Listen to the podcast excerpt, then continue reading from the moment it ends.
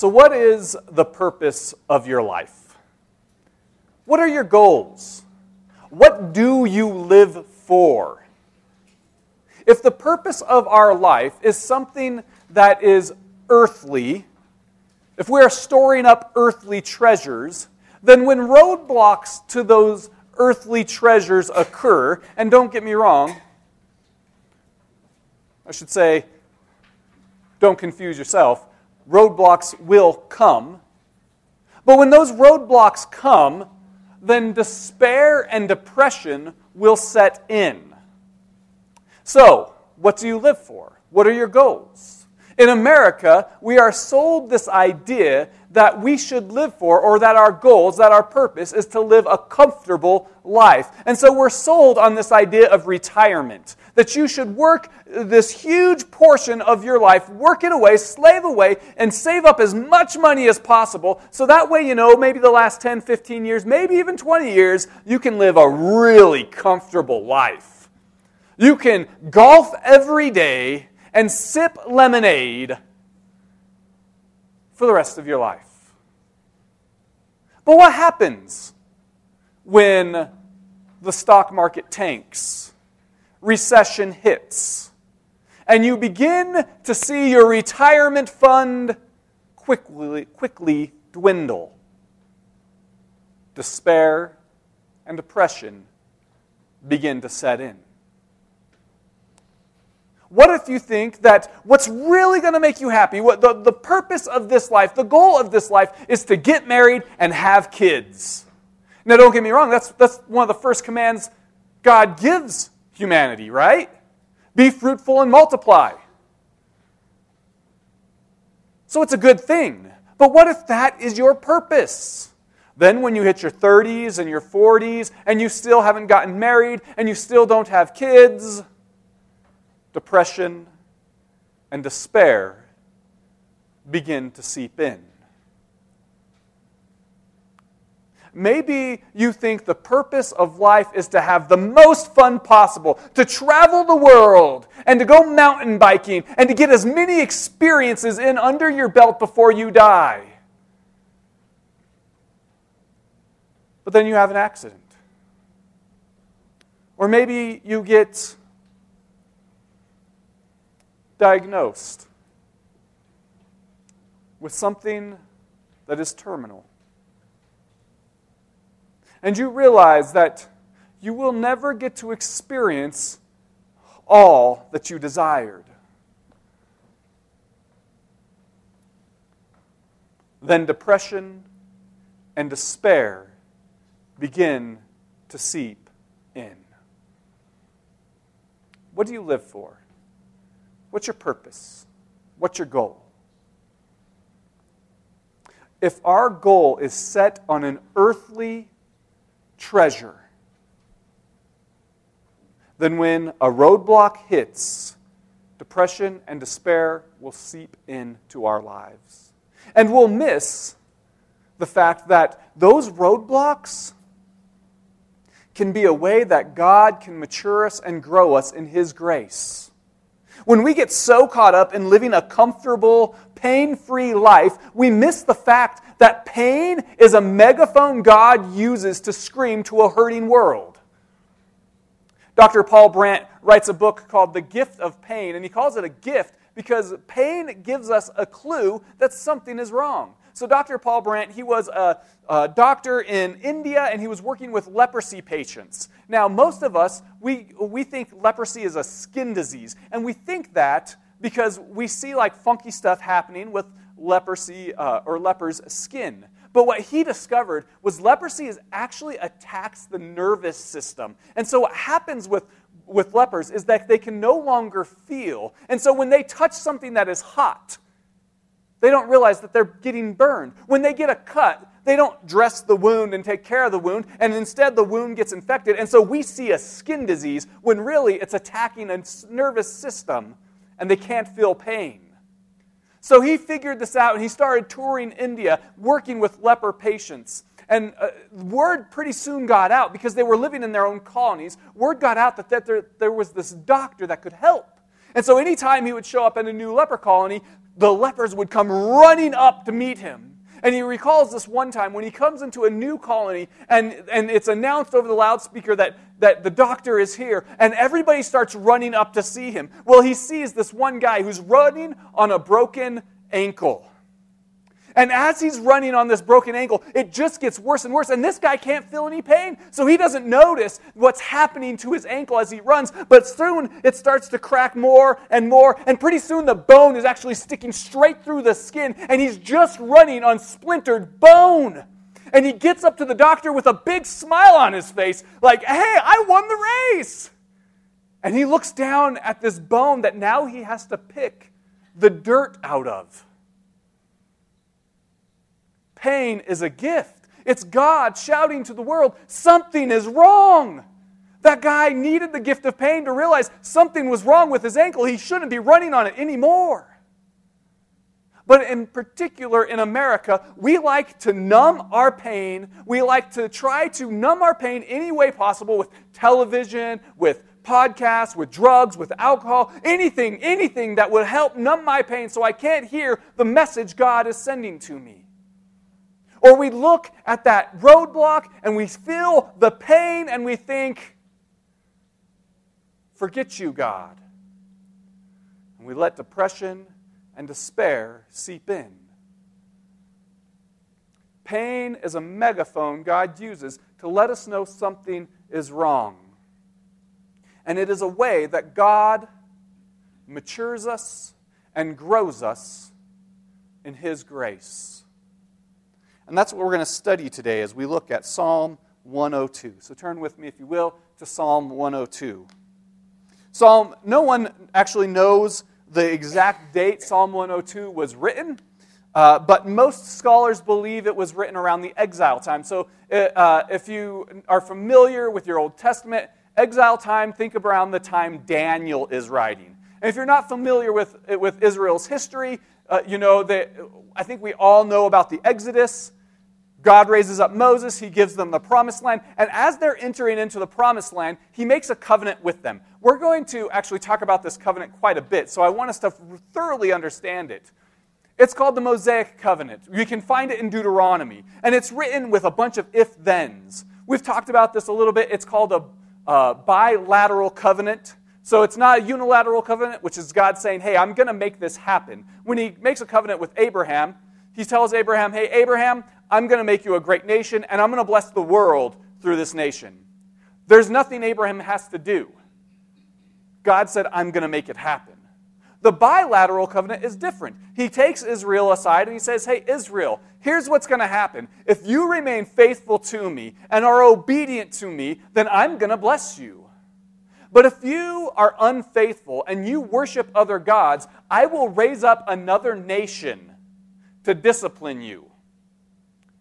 And so, as they enter the promised land, they hear the bilateral covenant, they uh, reaffirm the bilateral covenant. They know the ifs, thens, they know what they need to do, and yet they continually turn their back on God. They continually remain unfaithful to God with little bits here and there where a king is faithful.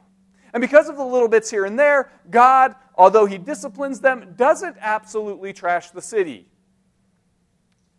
until about 596, 600 BC. And Israel has gotten so bad, and they have broken the covenant so far that God says, I'm going to raise up a nation to utterly destroy you. In fact, the prophet Jeremiah tells us about this. That, that's why Jeremiah was so hated. He saw that they had broke the covenant, and he's warning them. He's shouting at them, Hey, guys, God is going to raise up Babylon, and Babylon's going to utterly destroy us because of your sin. And then the book of Lamentation is written while he's watching this happen. And he's Jeremiah is watching Jerusalem get totally decimated. And he writes the book of Lamentation, weeping over Jerusalem. Now, what's interesting is a lot of scholars so a lot of scholars will place this at that exile. We're not entirely sure where it's at during the exile, but they'll also kind of pair it up. There's a lot of uh, references to Lamentations 3. Lamentations 3 talks about Jerusalem as a city, but it refers to it oftentimes in the third person or with a he or I. So there's some first person, third person pronouns in there. And so uh, a lot of scholars will, t- will look at this and say this is a call out uh, for the city of Jerusalem that all of Israel should be expressing together. And that's an interesting thought, that it was a, it was a universal uh, cry from Israel. So hopefully, as I explained that, you've turned there by now. A prayer of the one afflicted when he is faint and pours out his complaint before the Lord. Hear my prayer, O Lord. Let, me cry, let my cry come to you. Do not hide your face from me in the day of my distress. Incline your ear to me. Answer me speedily in the day when I call. For my days pass away like smoke, and my bones burn like a furnace. My heart is struck down like grass and has withered. I forget to eat my bread because of my loud groaning. My bones cling to my flesh. I am like a desert owl in the wilderness, like an owl of the waste places. I lie awake. I am like a lonely sparrow on the housetop. All the day my enemies taunt me. Those who deride me use my name for a curse, for I eat ashes like bread and mingle tears with my drink. Because of your indignation and anger, for you have taken me up and thrown me down. My days are like an evening shadow. I wither away like grass. But you, O Lord, are enthroned forever. You are remembered throughout all generations. You will arise and have pity on Zion it is the time to favor her. The appointed time has come, for your servants hold her stones dear and have pity on her dust. Nations will fear the Lord, the name of the Lord, and all the kings of the earth will fear your glory. For the Lord builds up Zion, he appears in his glory. He regards the prayer of the destitute and does not despise their, despise their prayer. Let this be recorded for a generation to come so that a people yet to be created may praise the Lord. That he looked down from his holy height. From heaven, the earth looked at, from heaven, the Lord looked at the earth to hear the groans of the prisoners, to set free those who were doomed to die, that they may declare in Zion the name of the Lord and in Jerusalem his praise. When peoples gather together and kingdoms to worship the Lord. He has broken my strength in mid course. He has shortened my days. O oh my God, I say, take me not away in the midst of my days, for whose years endure throughout all generations. Of old you laid the foundations of the earth, and the heavens are the work of your hands. They will perish, but you will remain.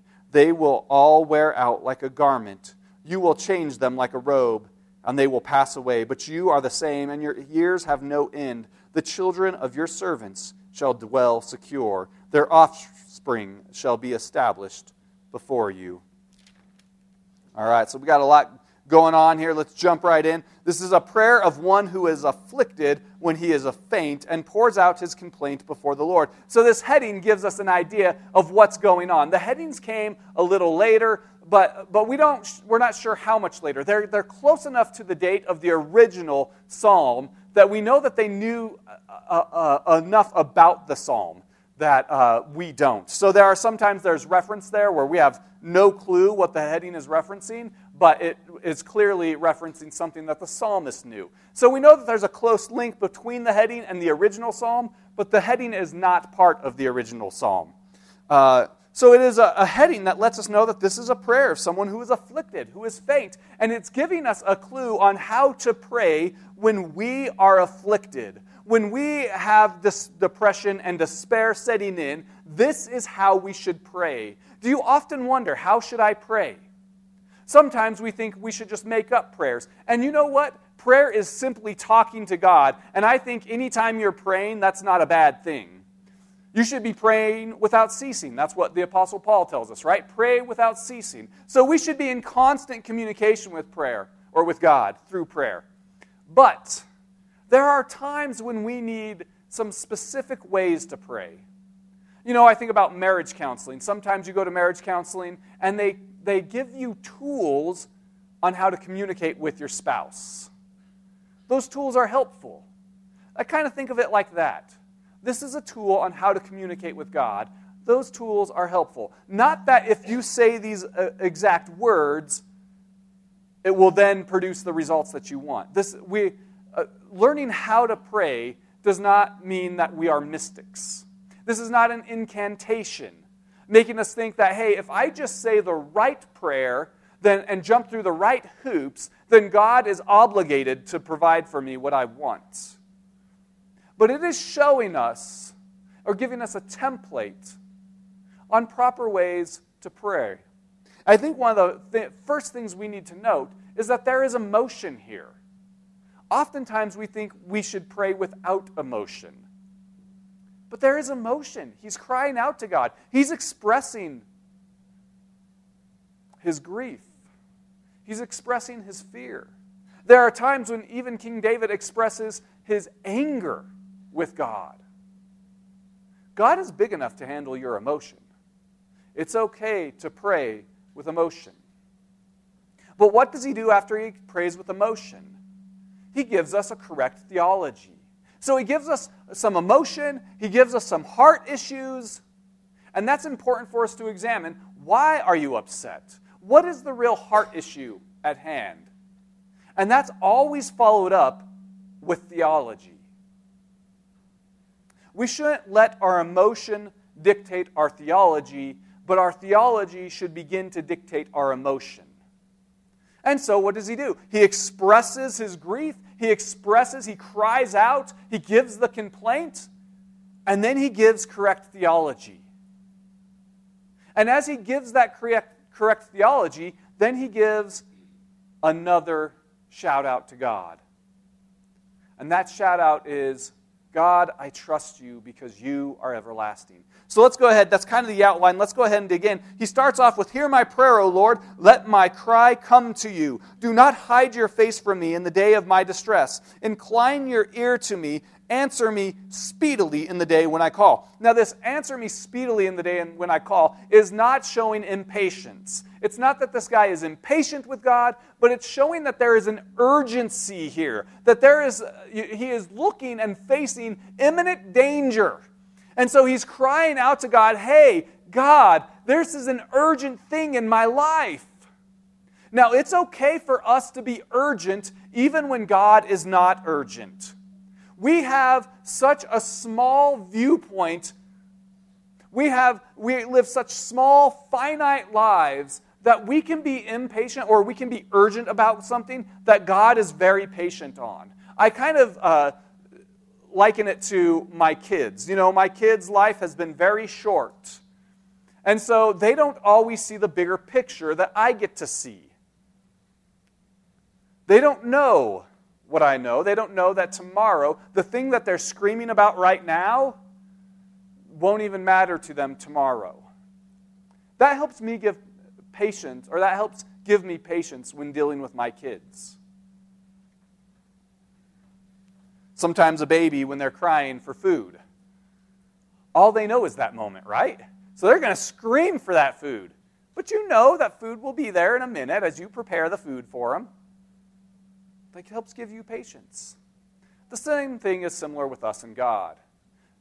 80, 90 years maybe. But God is eternal. What seems like a lifetime to us is just a blink of an eye for God. So God is patient. And we can take comfort that what is urgent for me might not be so urgent for God because He sees a bigger picture. But if you'll notice, verses 1 and 2, you, have probably read them before, or you've heard these words before. And these words are actually used quite a bit throughout the Psalms. I think there's a good reason for this, and that is it's a reminder. When a psalmist reuses words from another psalmist, it's a reminder that you're not the only one that has ever struggled. You're not the only one that has ever felt this heartbreak. You're not the only one that has ever felt this hurt. You are not alone in your hurt. And not only is it a reminder that you're not the only one that's been hurt, but you're also reminded that God has answered other people's hurt. God hears your prayer. He's heard prayers of people who have been hurt before you. He hears your prayer. It's a good reminder. You're not alone, and God hears. So he goes from this cry for help to the complaint. Verses 3 through 11 are going to be the complaint. For my days pass away like smoke, and my bones burn like a furnace. So this gives us a picture of a life consumed too fast. How quickly does fire consume a piece of wood? When we just experienced this a couple weeks ago when the tunnel or the pipeline fire and the tunnel fire were burning, right? Just think about how quickly, it amazed me at how quickly that spread.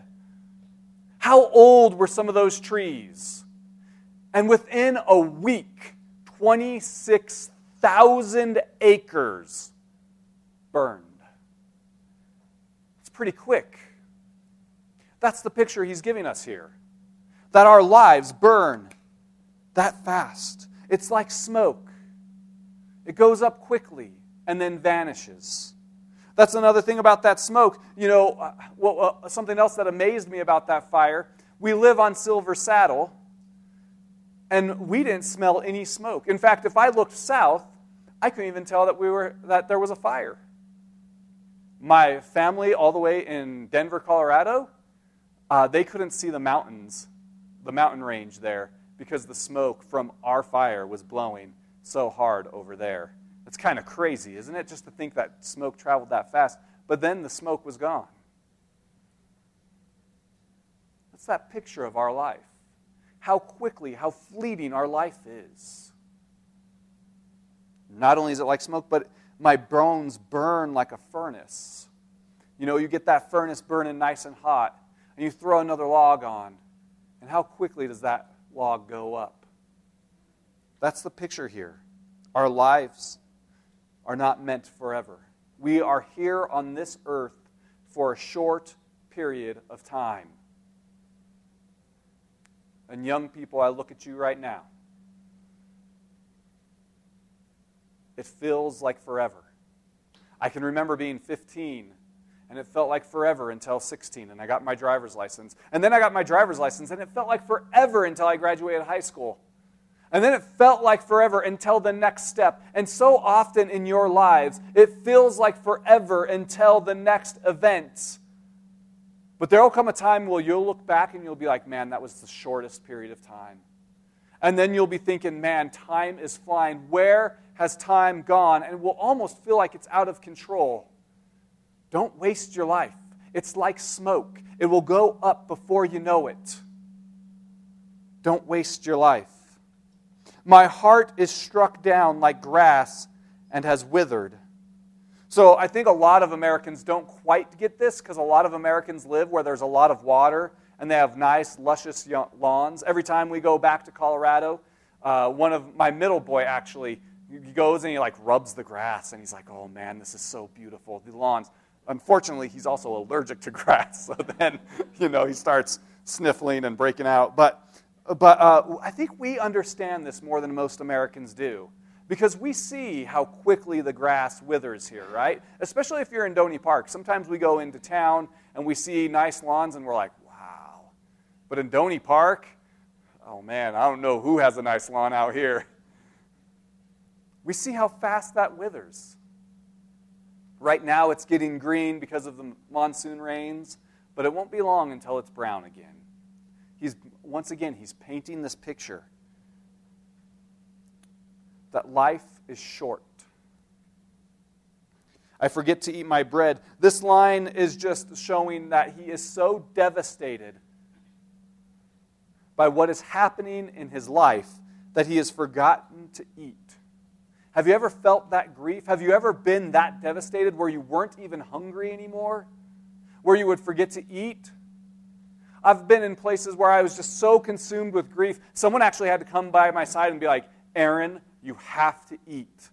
Well, I'm not hungry. I don't feel hungry at all. I, don't, I know you don't feel hungry, but it's been two days. You need to eat. That's where this man is at right now. That's where this psalmist is at. Because of my loud groaning, my bones cling to my flesh. So this is just picture that he's wasting away in agony.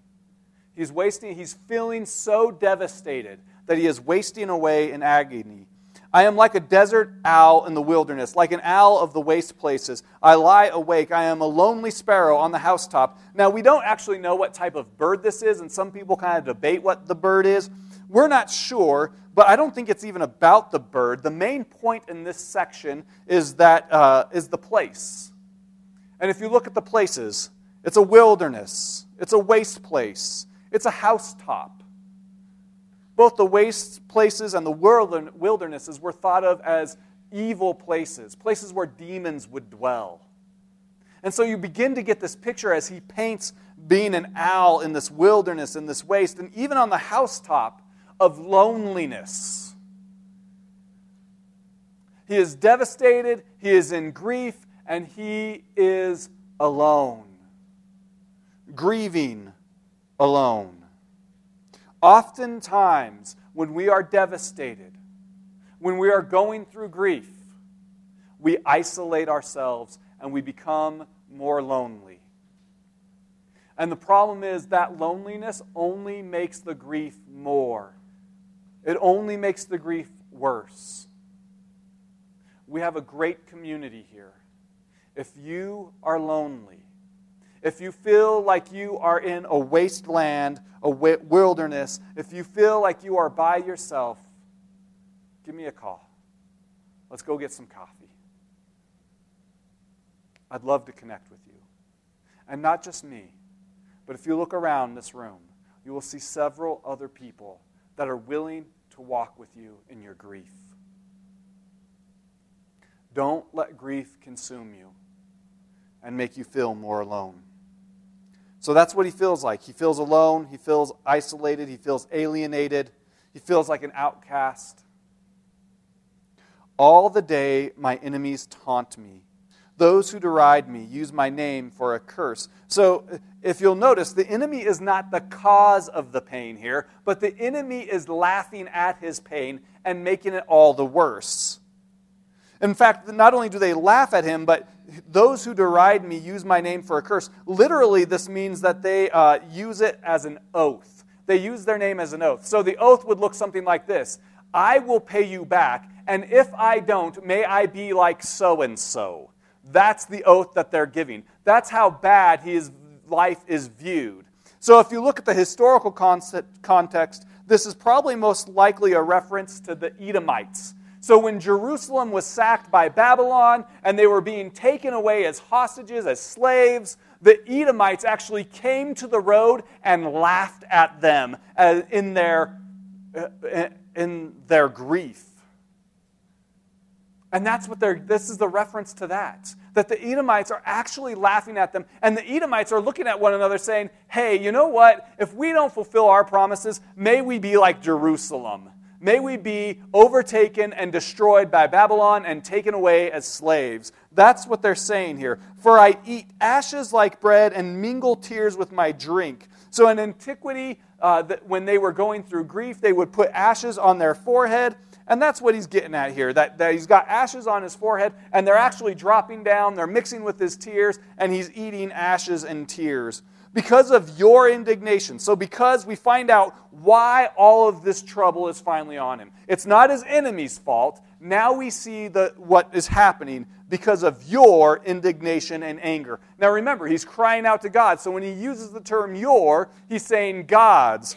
So, we could say because of God's indignation and anger. Indignation here is wrath stirred by injustice.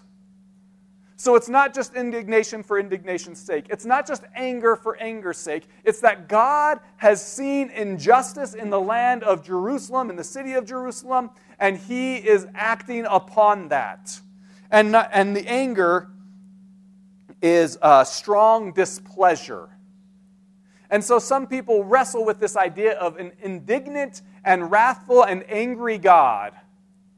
And they don't believe in a wrathful, indignant, angry God. Because God is love. And I agree with you, God is love. And it is because of God's love that he is wrathful, indignant, and angry.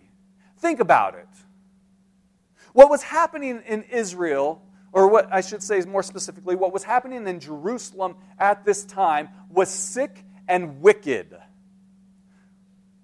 They were taking their babies to a place called Gehenna, and they were sacrificing their babies to Moloch.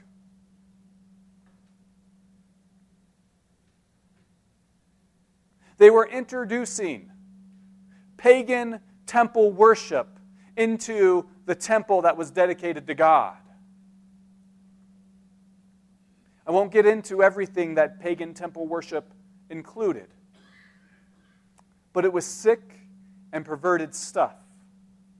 So, everything a human, a wicked human heart could contrive in rebellion against God to be wicked and perverted, that's what the people of Jerusalem were doing at that time. Now, think about a God who is love, who's looking down at the wickedness, the absolute abuse and use of his creation, the abuse and use of other people.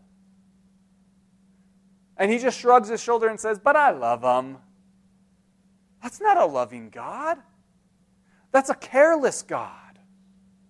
A God who loves his creation, who loves his people as he watches them get murdered and abused, is wrathful and indignant and angry. They had aroused his wrath because they were so rebellious against him and they were abusing one another. I think of it as if someone broke into my house and tortured my children. You better believe I'd be angry. And I was angry because I love my children. I'm not going to sit by and watch my children be tortured. Neither is God. He intervened, He stepped into human history. And it is because they broke their covenant with God and they were so wicked that He raised up Babylon to discipline them. That is the cause of their trouble. That is the cause of Jerusalem's problem. For you have taken me up and you have thrown me down. Because they broke the covenant, God disciplined them. Now, I think it is important to mention that we are not a theocracy. In Jerusalem, they were a theocracy. Every king was actually supposed to represent King Yahweh. So it was really King Yahweh, King God, and then the king was supposed to represent him. And the Shekinah glory was in the temple guiding Israel. He had a bilateral covenant with them. There is no bilateral covenant with America. He, the president does not represent President Yahweh. That's not how America works. So I think it is important for us to make that distinction between Israel and America. My days are like an evening shadow. I wither away like grass. So, verse 11 is once again showing how short life is, and he recognizes that his life is almost over. So, once again, in antiquity, they didn't have electricity. When the sun went down, your day ended.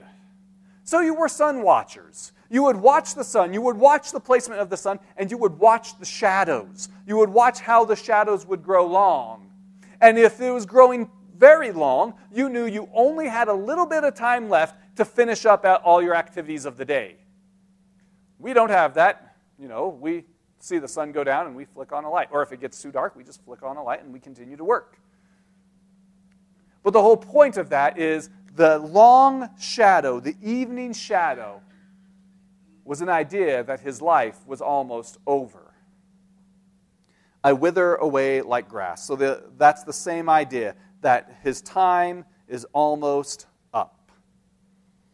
But you.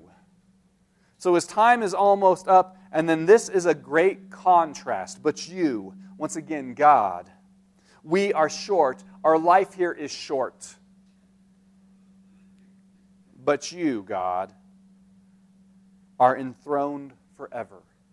This word enthroned uh, signifies his rule and his reign over the world. And he rules and he reigns how long? It's eternal, it's forever. There will be no end to his reign, to his rule. We are like grass, we are like smoke, we are gone in a heartbeat but God's rule and his reign will last forever. You are remembered throughout all generations. This is just getting simply getting at that even after we die, God will move forward. Even after we die, there will be a group of people that worship God, that praise God. Sometimes we look around at the church and we look around at America and we live a fearful life. We're afraid for the next generation. But we don't trust that God will raise up a next generation that will also glorify his name. Throughout the history of Christendom, there have been people that have said the next generation is worthless. I think that's wrong. I don't think it's okay for us to do. I think we should be able to look at the next generation and say, God's going to do amazing things through you guys. God's going to continue to proclaim his name. He's going to continue to glorify himself. And even if the rest of the world turns, God will still have a church. And he will still be working through his church.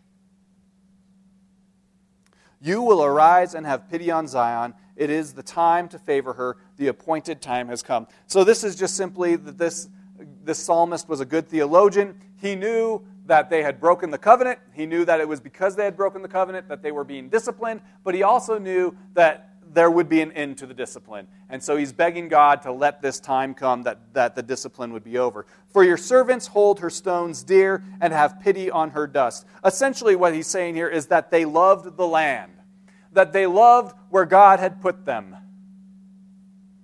I think one thing that we can grab here, a principle that we can grab here, is that it is okay to be patriotic. The Israelites loved Israel. That's okay. It's okay to celebrate the 4th of July. It's okay to be patriotic. But don't confuse patriotism with godliness. Although the Israelites loved Israel, the nation, they had broken the covenant and had turned their back on God. Being patriotic does not mean that you are being godly. To love America is is not necessarily a godly virtue. But you can love America and you can love God. It's important for us to know where our true citizenship is at. Well, we are on earth, we are American citizens, and we do have a civic duty here on earth. But that does not trump our heavenly duty.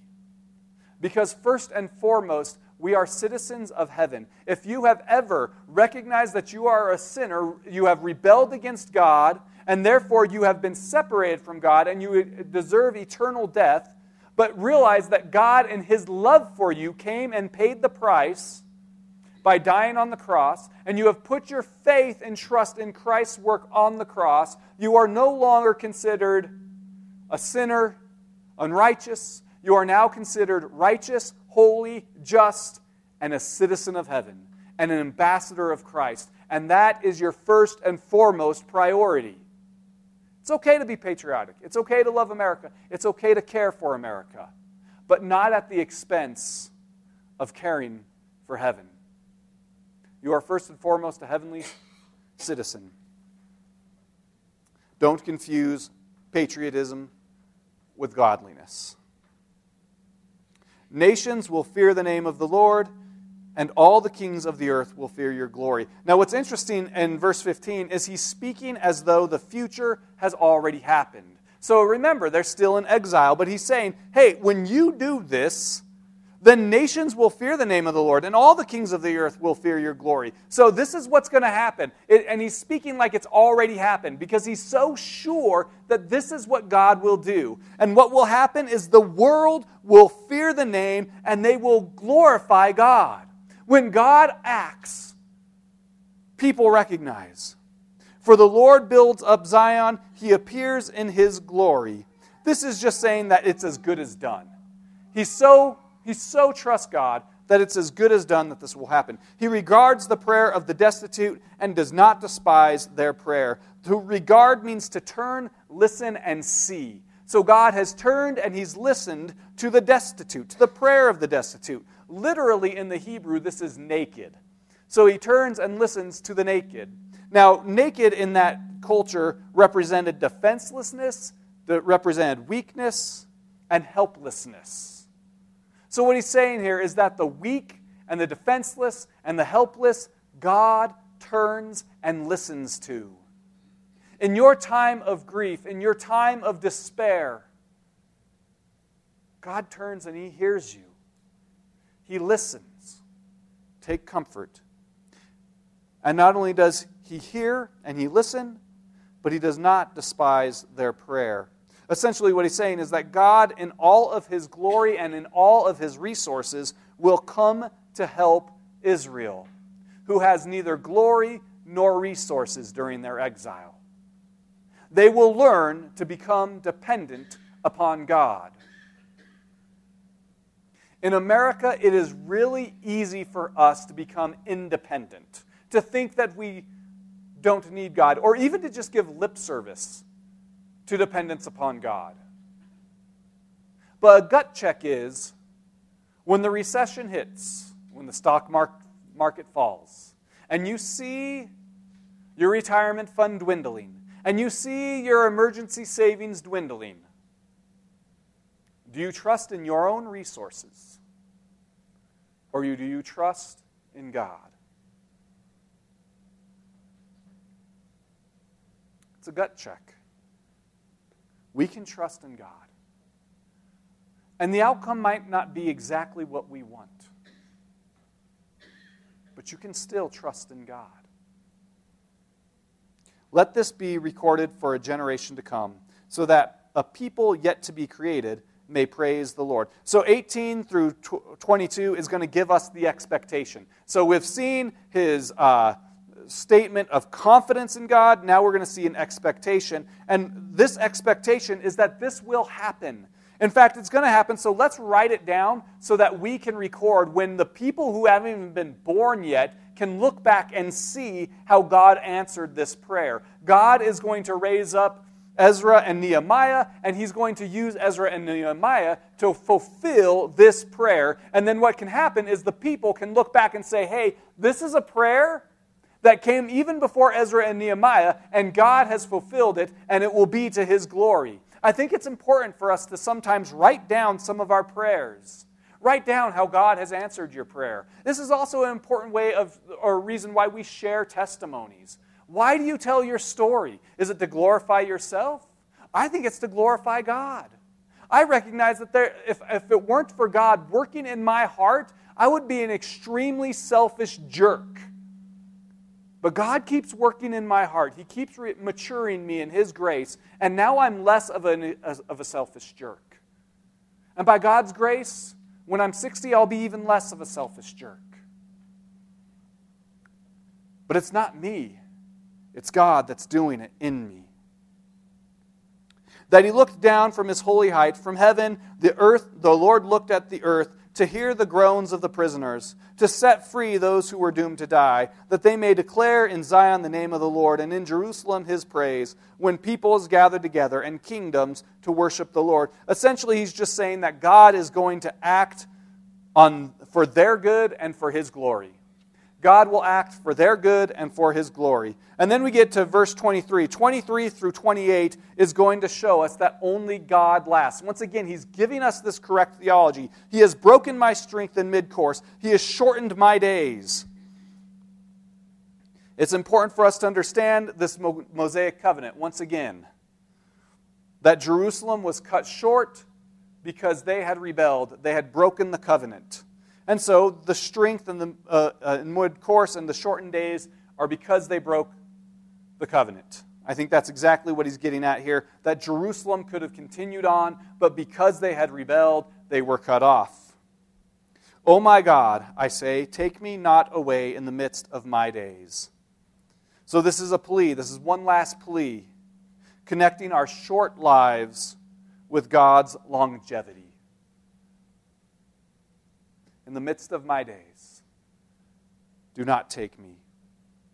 And then he follows that up with, You whose years endure throughout all generations.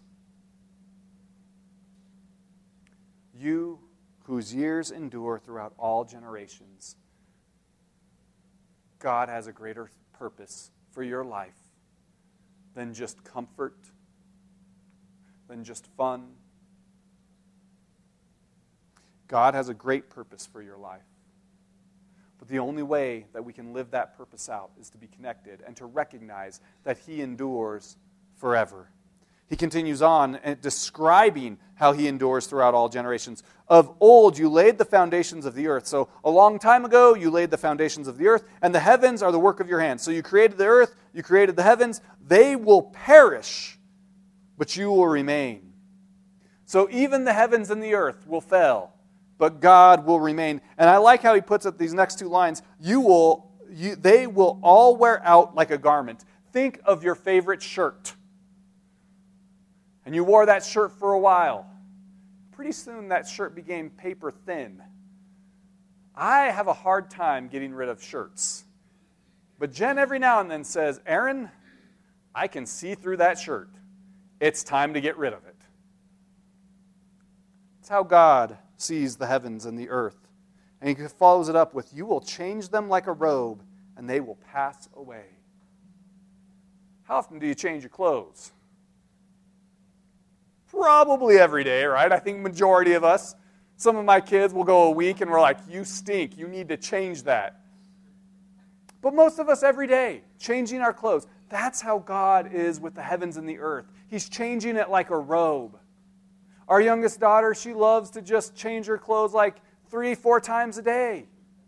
God's changing the heavens and the earth. Think about how we view the Grand Canyon. I mean, the Grand Canyon's so big and it seems so old, and compared to us, it is. Think about how we view the mountains, the ocean, the sun, and the moon, and they seem so huge and, and old, and compared to us, they are, and yet God changes them like clothing. That's how young they are compared to God. He is eternal. Our lives are just simply vapor. And it's kind of depressing. Because you might be striving for that nice retirement, to live that comfortable life. And that roadblock might come. It's depressing to think, man, I've only got this much of my life. It's going quick. I'm 42 years old. I'm probably halfway there. It's almost over. And I'm not even guaranteed tomorrow. 42, if I live out a natural, healthy life, I'm halfway there, but I could get hit by a semi tomorrow. And it's almost depressing until we read the next two lines. But you are the same, and your years have no end. So Hebrew 1, Hebrews 1 connects this line with Jesus. That Jesus is the same and his years have no end, that he is eternal. And then 28 is the key. The children of your servants shall dwell secure. Their offspring shall be established before you. So our lives if there is no God, our lives are depressing. Our lives are meaningless. And even if there is a God, but we don't live according to God, our lives are depressing. Our lives are meaningless. Even if we're striving for fun, even if you are successful at reaching your goals, and you become the richest man on earth and you never have to work again and you can just do whatever you want whenever you want and you accomplish your goals. At the end of the day, at the end of your life, what did it really matter? And so this psalmist looks during their exile, and, and it seems their goals have been put down. There's been roadblocks. They know they're not going to live the life that they thought they were going to live. For the majority of human history, the majority of humans have lived like that. And so, what keeps us from letting despair and depression set in? It's being connected with God. It's recognizing that although my life is finite, that I am just a vapor in this world, God is eternal, and God's eternal plan includes me and God's eternal plan, He has given me an assignment, and I can make an eternal impact by sharing His gospel, by living out the assignment that He has in my life. The only thing that gives my life value, the only thing that gives my life meaning, is being connected to my Creator. And the same is true for you. The only reason why our lives have any meaning, any significance, is because God has given your life meaning and significance. And the only thing that matters at the end of the day, at the end of our life, when we look back at the end, the only thing that will truly matter is did you live God's assignment for you? Or were you living your own assignment? Were you living for yourself, trying to accomplish something that's meaningless in the end? Or did you live with eternity in mind, asking God, What would you have me do? Dear Lord, we thank you that you have given our lives meaning. And it's not just to accomplish safety or security, it's not just to accomplish, accomplish comfort of my own life, but that you have given us a bigger purpose, a bigger meaning, a bigger goal. And we recognize when we don't reach those goals and, and we start to feel depressed or despair because we're not reaching them, that's just you using a megaphone to say, hey, you have lost track of what really matters. And Lord, we pray that we would come back to what really matters you and your gospel, and sharing that gospel with others, that we may all grow in your grace. In your name we pray.